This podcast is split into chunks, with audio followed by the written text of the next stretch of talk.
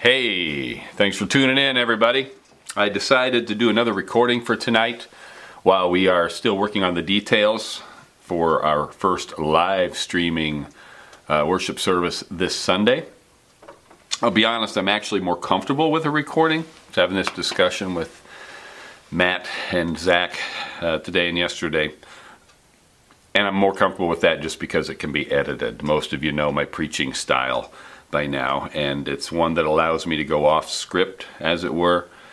And uh, I still kind of want to be able to be led by God as He um, brings some stuff, causes some stuff to rise up in me while I'm speaking. And uh, as I've mentioned to you before, a lot of what I say to you on Sundays and Wednesdays, I'm saying to you because I'm your pastor. And I'm as excited as the next guy about the potential here to reach a wider audience with the Word of God. But the fact is, He has called me to be pastor of Living Word Family Church and uh, doing these things for public consumption. Uh, it certainly has an upside. I guess all I'm saying is there might be a little bit of a downside too. But you know what? We're going to get through it. It's going to be great. And I'll just have to remember to stay on script and self edit as we go along. Uh, anyway, just a short message tonight, kind of follow up on some things from last Sunday's message. I almost said things I said last Sunday, but I didn't say them on Sunday. I said them Saturday night, and I like to be precise. Uh, but the main point, if you saw that, and if you remember, was to keep our eyes on Jesus, keep our focus on Jesus through the storms, through everything else that's going on in life. And what we looked at was the episode of the fiery serpents when the Israelites were going through the desert, book of Numbers and uh, they were they had complained uh, complained about Moses, complained about the manna, complained about God, and as a result, these serpents came into the camp, bit some of the people, and some of the people died. And the solution that God gave Moses was to make a serpent of bronze, put it on a pole, hold it up, and anyone who looked at this bronze serpent with a steady, absorbing gaze, an expectant, right, attentive, steady, and absorbing gaze, would live even if they had been bitten and we know that the bronze serpent represents Jesus. And so the big takeaway for us is to keep our eyes on Jesus, even through these turbulent times, these troubled seasons in our lives. What I want to say a couple things about tonight is what does that look like? Uh, what does it mean to keep my eyes on Jesus, and how do I do that? Well, one difficulty right off the bat, it, bat is that we can't see him. Uh, with uh, I can't see Jesus with my physical eyes. But we have to also remember that while that's true, Jesus isn't just some nebulous spiritual concept. He is real. All right? Jesus' disciples struggled with this. They had the same issues when it came to seeing God, God the Father. In uh, John chapter 14, and I encourage you to turn there. Hope you're watching this with your Bible. We'll have the scriptures up here. In John chapter 14, Jesus is preparing his disciples for his death and his departure. And beginning in verse 7, Jesus says, If you had known me, you would have known my Father also. And from now on, you know him and have seen him. Philip said to him, Lord, show us the Father, and it is sufficient for us. Jesus said to him, Have I been with you so long, and yet you have not known me, Philip? He who has seen me has seen the Father. So how can you say, Show us the Father? Philip wanted an open vision or to have an experience like Peter, James, and John had had on the Mount of Transfiguration, where they saw some things, witnessed this miraculous appearance uh, with their own eyes. But Jesus said, If you've seen me, you've seen the Father. And there's a lot wrapped up in this statement. I've shared a lot of it with you before because we know because we know how Jesus responded to sickness, to sin, to repentance, to pride, even to death, we know how God responds to those things because Jesus made it clear that the things I'm doing are what my Father shows me. What my the things I speak are the things that my Father speaks to me. Uh, he's saying you want to know how God responds to the world around you. Look how I respond because our words, our works are identical. And Jesus was adamant about this. In Matthew 5:17, Jesus said, "Do not think that I came to abolish the law or the prophets. I did not come to destroy, but to fulfill. What he's saying is that everything he says and does is actually in keeping with the Old Testament, a fulfillment of the prophecies and a satisfying of the law, the demands of the law. It didn't always look like that to the Pharisees, right, and to the scribes, but he was not on the scene to turn Judaism upside down and invent or create a new religion. He went to great pains to point out that the particular he pointed out the particular scriptures and prophecies that he was fulfilling and teaching. And you need to remember that because it's important to where we're going. So while yes, Christianity is different, it's different because we are in a different phase of God's plan. God's plan didn't change. This was always the plan, and Jesus was making that clear. The Old Testament Jew looked to see God in the law. We look to Jesus not instead of the law, but because of how he fulfilled the law.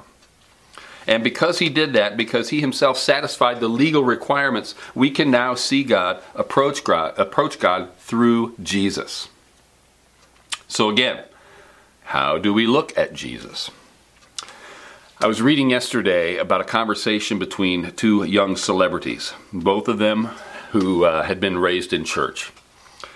And one of them is currently active and serving in her church, and the other one uh, fell away from her church, in her words. And she was explaining why. According to her, the main reason she fell away from church is that uh, she was disturbed at how her church treated uh, gay people in her youth group and in her church in general. And this bothered her particularly because, according to her, she was also struggling with her own sexual identity. And I hate, if that happened, I hate that she experienced any kind of hatred, any kind of rejection, or anything that didn't look like Jesus. Uh, so, so far, fair enough. But she continued by saying this So, I think you now telling me that I'm allowed to redesign my relationship with God as an adult and make it how it feels most accepting to me would make me feel so less turned off by spirituality. Now we're wading into some dangerous waters. She's recognizing, or seems to be recognizing, that she needs something. Uh, connection with God, and because of her Christian background, she's probably her frame of reference is probably Jesus. But how do you redesign your relationship with God to make it feel most accepting of you without redefining God? Understand, if the picture you have of God is a wrong one, if it's inaccurate in any way, if it's unbiblical, you need a new picture of God. My point is, where should that picture come from? How do we arrive at the right picture of God? This young lady basically says, I will re- design my relationship with God in such a way as to find myself acceptable to Him. I will picture God having absolutely nothing against me or anything about me that needs changing. But, Scott, doesn't God indeed love us just as we are? And He absolutely does.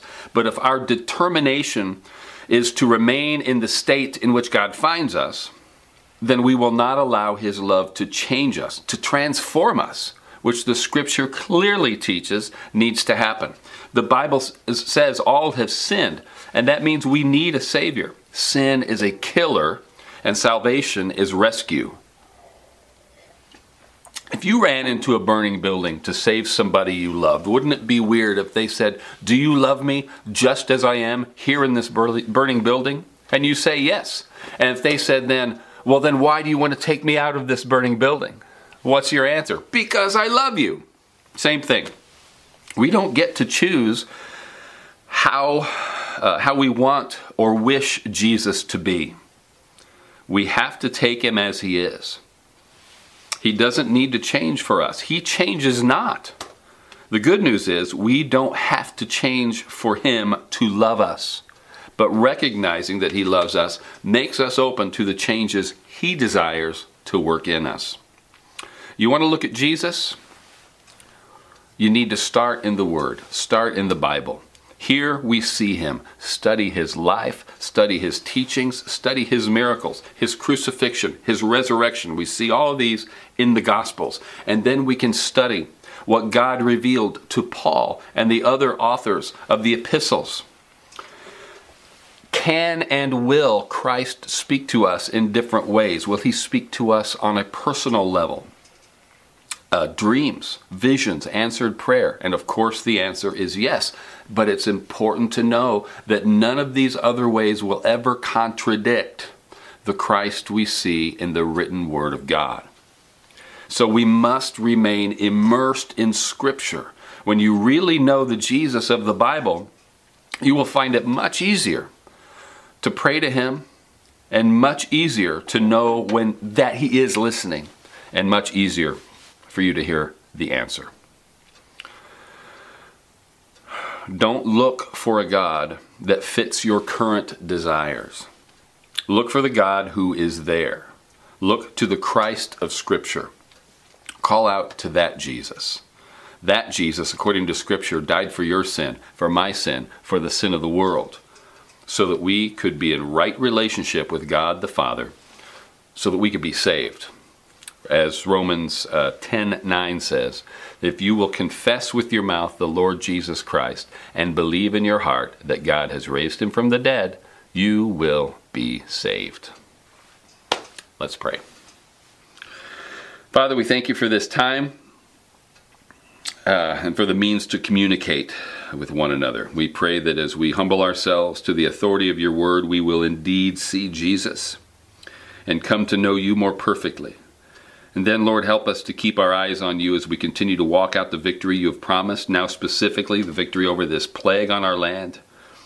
And I pray now for anyone hearing this message that has not personally confessed Christ as Lord, that they would see you for who you are, that they would be overwhelmed by your love, and that they would humbly acknowledge their need for a Savior. We love you, Lord. We give you all the glory, and the praise, and honor in Jesus' name. Amen. God bless you guys. Love you. see you soon. Hey, want to say again, really miss you guys. I hate not being together. Uh, we're going to find ways to continue to connect, and this is this is a good one for now. I listen. I would. Uh, I always enjoy the interaction after a message on Sunday afternoons or Sunday mornings, uh, and I would like to sort of keep that going. So if you've got any questions, any comments on the message you just heard, love to hear from you post below whatever uh, whatever you happen to be watching this on. We'd love to hear your comments, love to hear your questions. We'll do our best to answer them and get back to you as soon as possible. Be blessed.